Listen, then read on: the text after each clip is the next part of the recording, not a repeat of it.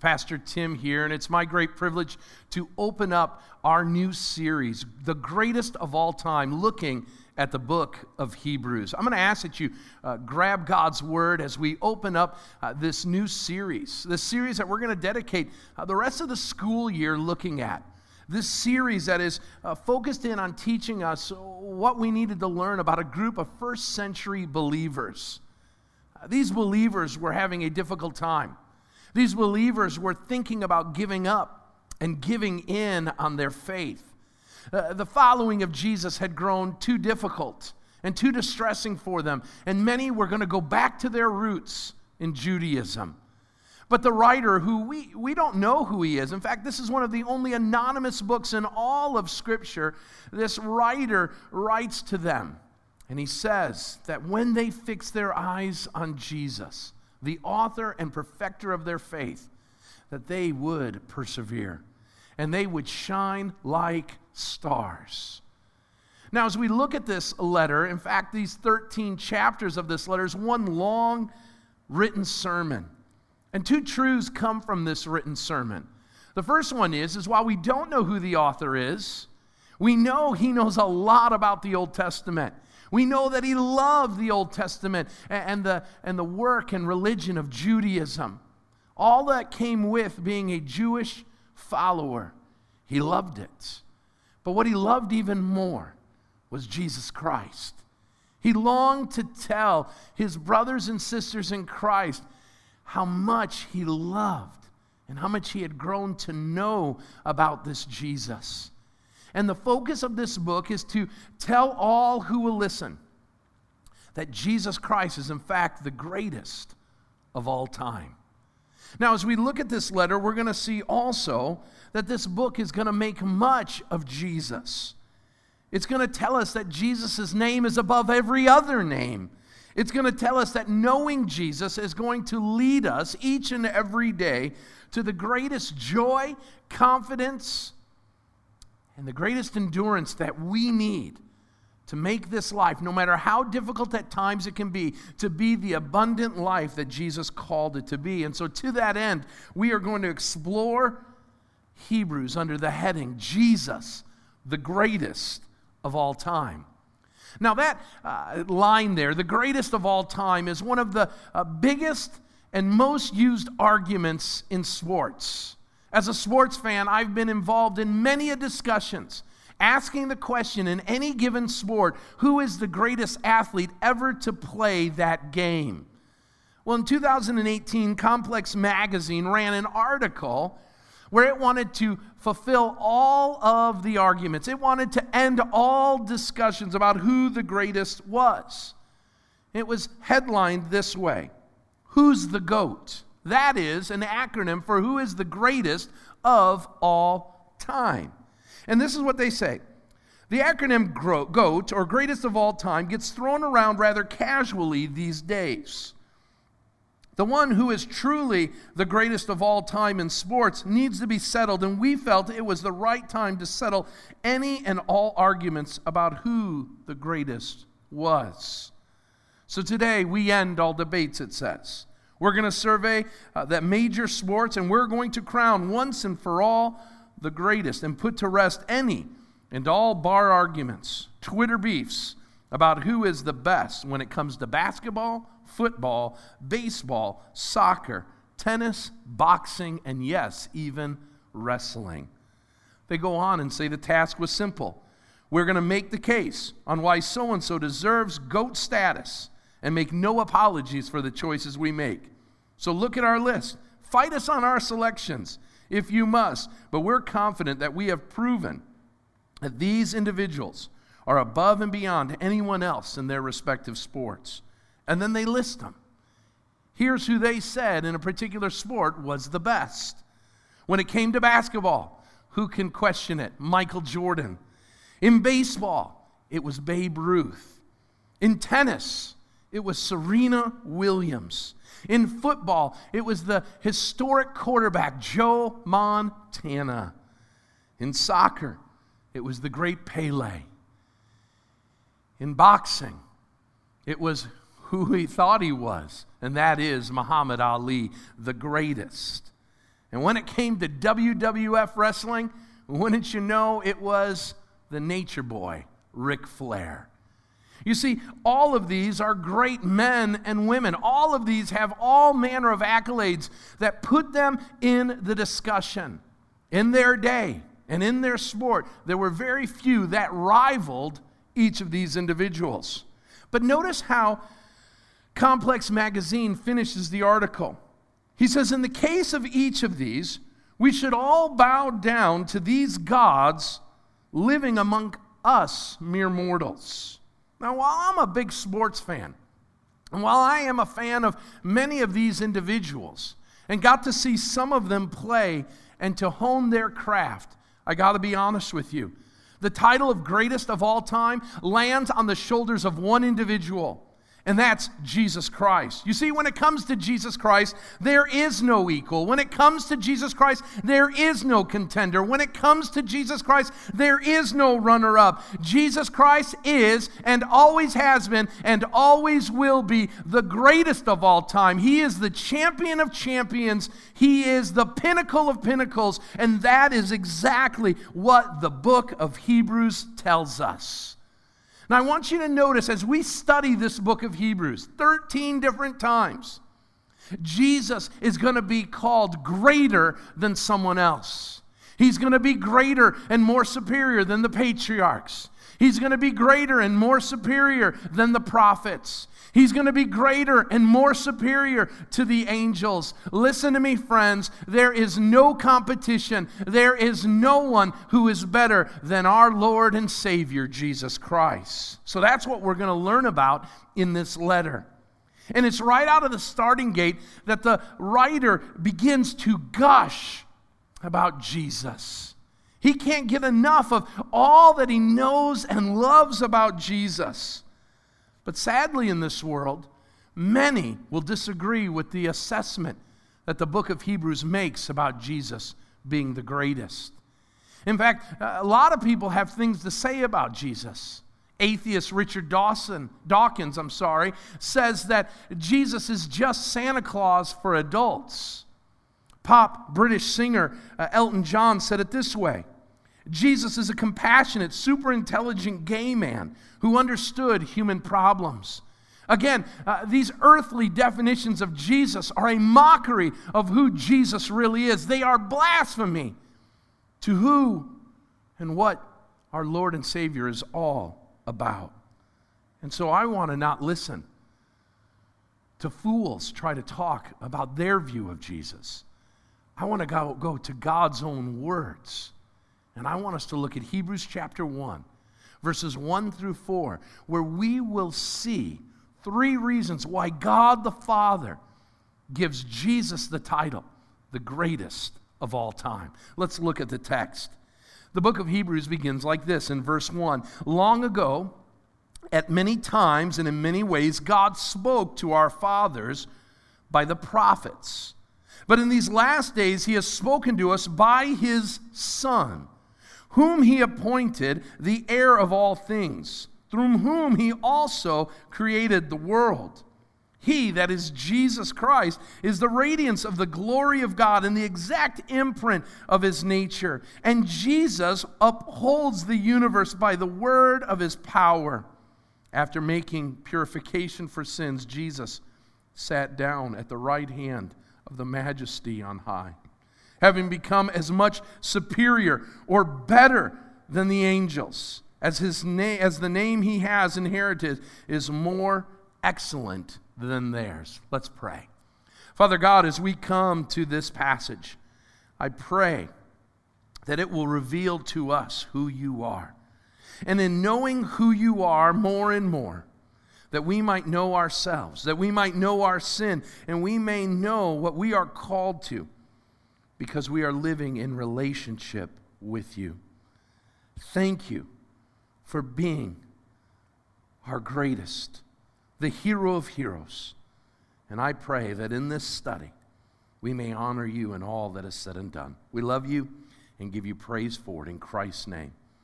Amen three reasons God the Father gives as to why Jesus is the greatest of all time.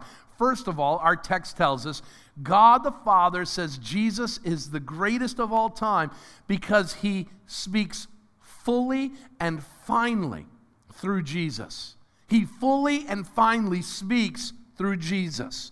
I love how the writer starts verse 1. Long ago, at many times and in many ways, God spoke. Now let's stop there. The writer of Hebrews doesn't start with the earthly ministry of Jesus. He doesn't even start in the book of Bethlehem, but he gives the meta narrative of all of Scripture. And that meta narrative is the meta narrative, it's the whole story of human history, of cosmic history. In the beginning, God. That's how the book of Genesis starts out, and that's where Hebrews starts out. In the beginning, God. Listen to me, brothers and sisters. Our worldview begins with that phrase In the beginning, God. God was in the beginning. Jesus, as John 1 says, was in the beginning. Now, we learn something about this phrase of verse 1. First of all, we learn that yes, God was in the beginning. Long ago, there was God.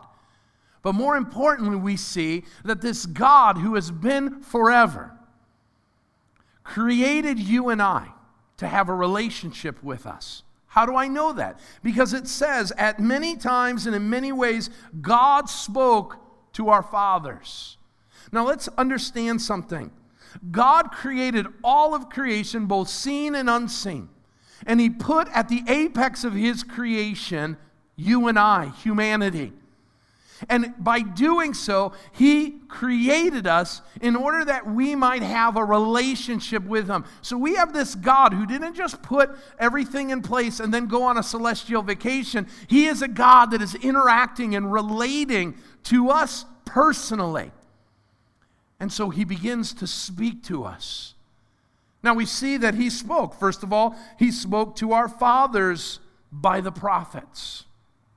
And we know that, that he started with the patriarchs and, and the prophets. What, what is being talked about here is how God speaks to humanity. Now, he speaks in a variety of ways. We know he speaks through creation, we know he speaks through our conscience, but most importantly, we see that he speaks through humanity. At different times and in different ways, God spoke. Now, each one of these prophets, each of the patriarchs, while God spoke to them, he spoke to them in part. I want you to envision for a moment that the Old Testament is, is pieces of a jigsaw puzzle. And, and, and every once in a while, God would give an individual, a prophet, a man appointed to share part of the story with people. He'd give them a piece. And little by little, he gave some to Abraham, and some to Isaac, and some to Noah, and some to Moses and Joshua, and some to Samuel and other uh, men like King David and King Solomon. And then the prophets, the major prophets and the minor prophets, all of them got different pieces of this jigsaw puzzle.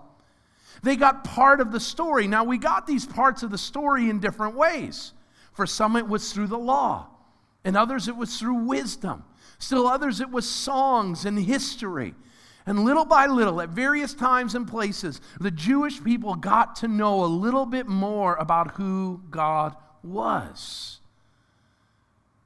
You see, what we need to recognize is God is speaking. And a truth that we need to recognize is that if God, in fact, is speaking, what are we doing with it? You see, what the writer of Hebrews is telling the writers is listen, get to know God in His Word because God's got something to say to us. And so that should cause us to revere the Word of God as the living and active Word that He'll talk about, greater than any double edged sword. But there's another truth that we need to understand, and that is that through the Word, we get to know who God is and we get to know what God's plans and purposes are. And so God has seen fit to reveal himself through his word. And so these Jewish Christians were able to know about Jesus, know about God, but it wouldn't be until Jesus came that they would know in full. You see, as the parts of the puzzles were being put together, people got an idea of what was going on, but it wasn't until Jesus came that we began to fully understand and know who God is and what his redemptive plan is all about. That's why the Apostle Paul said that this uh, knowledge about who God was and what he was going to do was a mystery until it was revealed in these latter days. And so we have before us in Jesus all that we need to know about God the Father. In fact, it was written by G. Campbell Morgan, a, a uh, British pastor of years ago, who said this When God spoke to men through Christ, God said everything that he had to say, which means, he goes on to say, that he said everything that men need to hear. You see, when Jesus became one of us, he fulfilled everything and put the greatest exclamation point on every verse and every sentence of Old Testament scripture. It was the aha moment. Now I know what he meant when he said this in Genesis. Now I know what he meant when he said this through Moses in Exodus. Now I know what he meant when the psalmist wrote these truths about this individual who was to come. It was Jesus. You see, every element and every prophecy and every verse of Old Testament scripture pointed to the coming of the Messiah, and that Messiah is Jesus' name above all names. You see, when Jesus came, he finally and he fully spoke on behalf of the Father. But notice it's even more than that because when we stop there, that Jesus finally and fully spoke for the Father. We make Jesus out to simply just be a prophet. You see, that's what Islam says. Islam says that Jesus is in the line of the great prophets. But my friends, Jesus is more than that. Notice what the writer says. He says that this one who spoke to our fathers through the prophet has now spoken to us by his Son. Well, what do we need to know about this Son? Whom he appointed the heir of all things through whom also he created the world. Now, notice how he describes Jesus. He is the radiance of the glory of God and the exact imprint of his nature. Now, let's stop there and understand a couple truths here. When it says he is the radiance of the glory of God, the Hebrew Christians that were the original audience would have understood that the glory of God, the Shekinah glory of God, was what Moses got to see. Well, let's be honest, Moses got to see the backside of the glory of God, and it turned his face as white as snow. It made him and his beard brilliant, even difficult to gaze upon because he had been in the presence where he had shared in the glimpse of the glory of God. This Shekinah glory was revealed within the Ark of the Covenant. It was veiled because sinful man couldn't see it. But in Jesus, that Shekinah glory was shown. That's why when Jesus tells the Pharisees, When you have seen me, you have seen the Father, we know what he's talking about. Jesus is the radiance of the glory of our Father in heaven.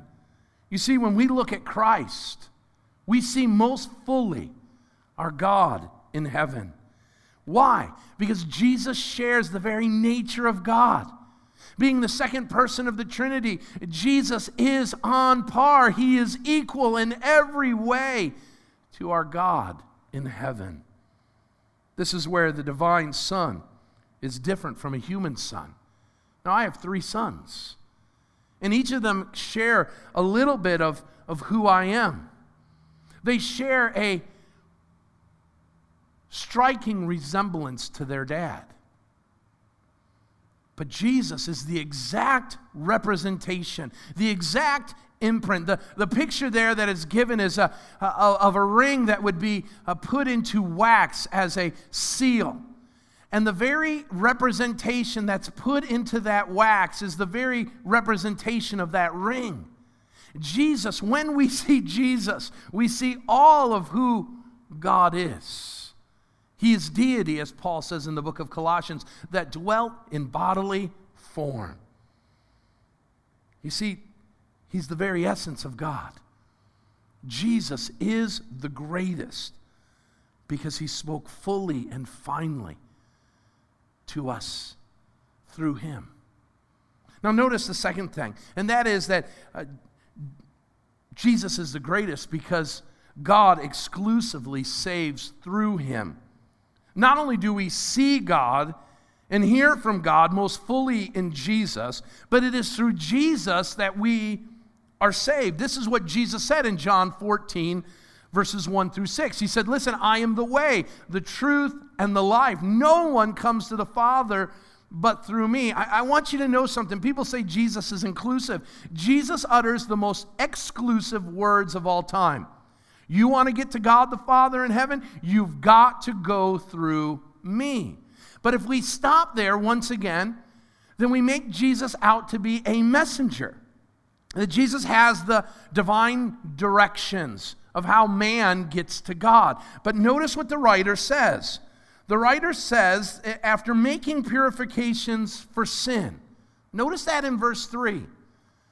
This one who spoke fully and finally to us, who points us to God, went even a step further. He made the way to God.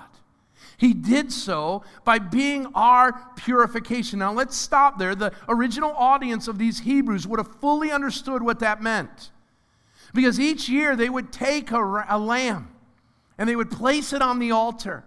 And it would be the best lamb they would have. And for a year, their sins were covered. For a year, their sins were atoned for. But what the writer says is Jesus is better than any of those Old Testament sacrifices. Jesus is the greatest lamb. Jesus, as John says, is the lamb that takes away the sins of the world. You see, Jesus. Now let's remember what we know about this Jesus. He is the radiance of the glory of God, He's the exact imprint of the nature and person of God. That Jesus he put on flesh and he made his dwelling among us. I want this to sink in.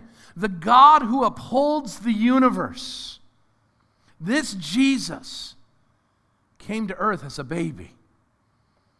And he learned humility. And he was obedient to sinful men. He walked with us. He talked with us. He ate with us. He prayed for us. He made us his friends.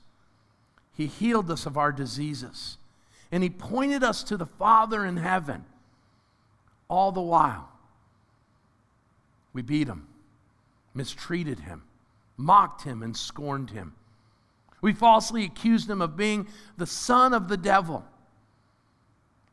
And through a trial, committing, calling him to crimes he didn't commit, we put him on a grisly cross, built by the Romans to execute the most vilest of criminals. And what Jesus did in that moment was not call us out or destroy us with the power that was at his disposal. He laid down his life and died for you and me. He did that so that we might be purified from our sins so that we might enter into a right relationship with God. Chuck Swindoll, the famed preacher, put it this way The first Adam did, undid humanity by his disobedience, plunging the world into darkness, death, and sin and suffering.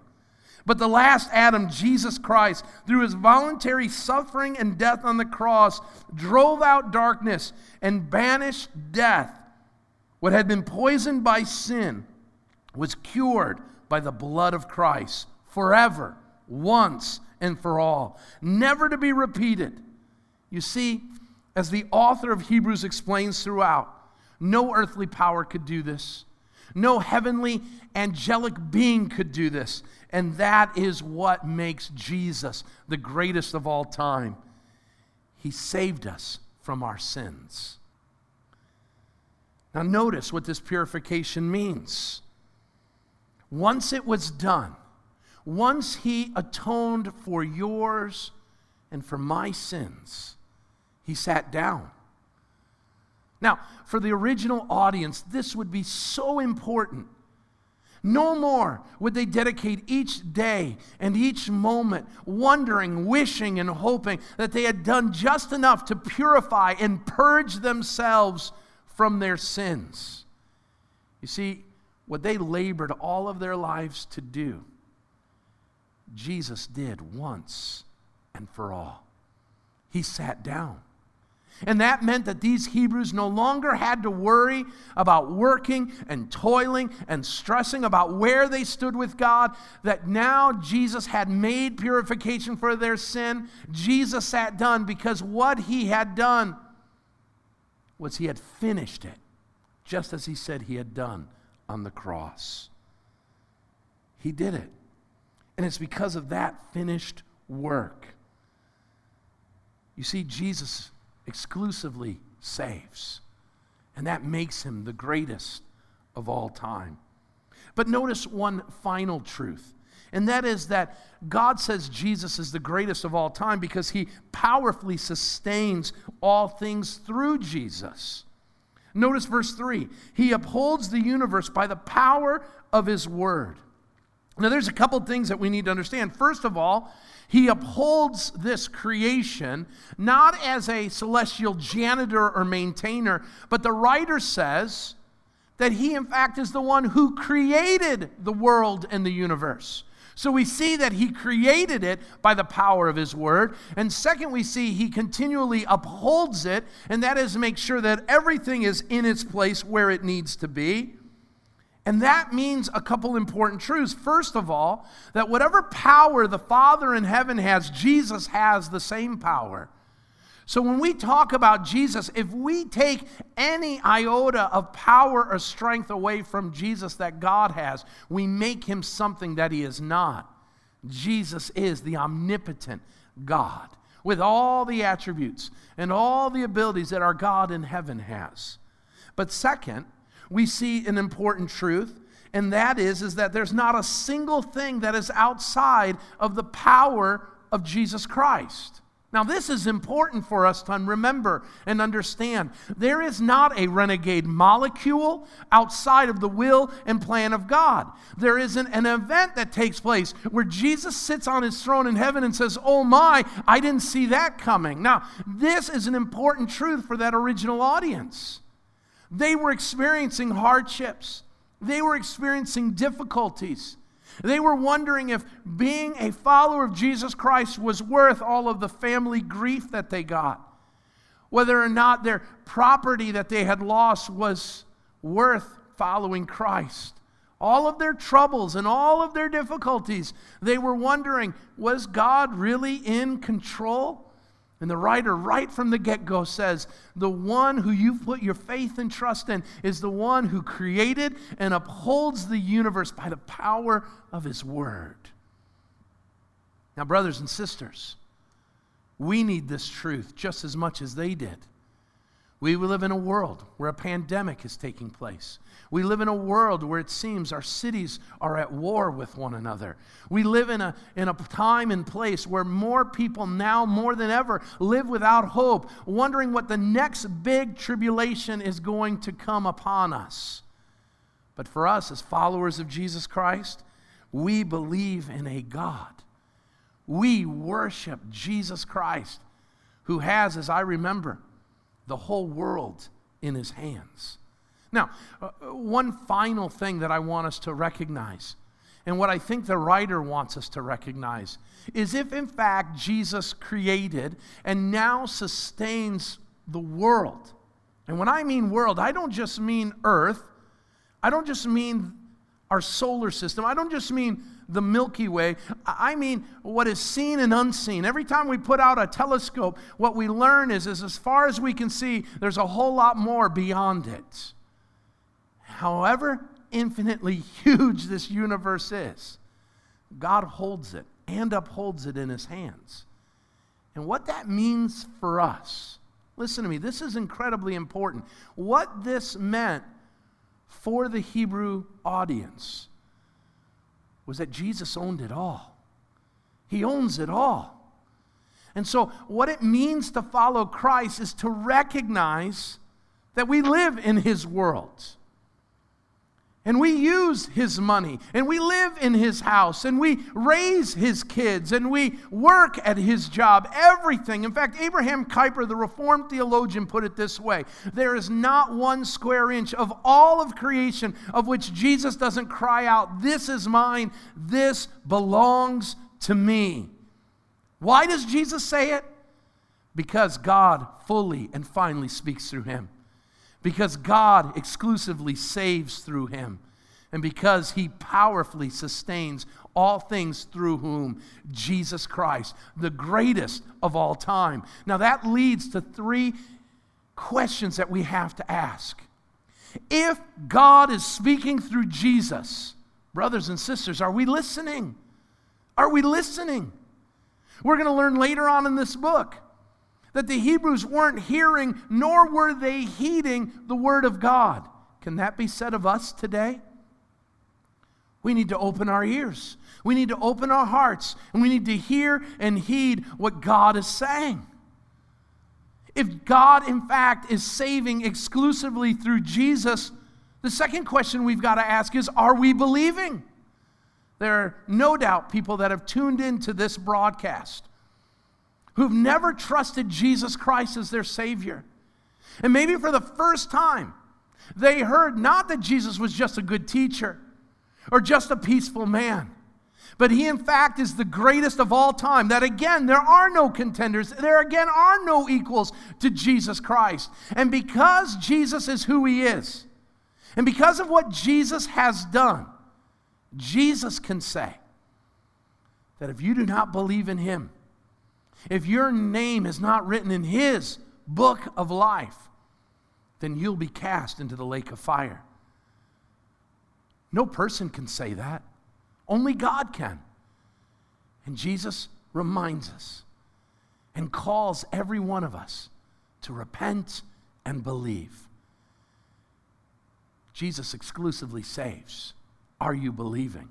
And finally, it is through Jesus that God powerfully sustains and upholds all things. I know these days are rough. I know many of you have questions and concerns. Your world has been flipped upside down. That was true of the Hebrew audience that this man is writing to. And what he says is look to Jesus and rest in him. If Jesus is sustaining all things, then are you resting in that truth? Yes, it may be difficult. Yes, life may be hard. But as a follower of Jesus Christ, have you placed yourself in the almighty arms of Christ? You see, the writer in this opening text calls us to examine what we know about Jesus. And it leads the writer to say, He's better than anyone. Notice verse 4 Jesus is better than the angels. We're going to talk about that next week. And we're going to talk about that even though the Jewish people held angels in high regard, and they should, they were amazing and are amazing creatures, but they are in no comparison to Jesus, the greatest of all time. Listen, friends, the verdict is in. Can you see why Jesus is worthy of so much more than the world gives him credit for. That's why we, like this original audience of Hebrews, needs to fix our eyes on Jesus. Take our eyes off of what's going on in the world and focus in on Jesus.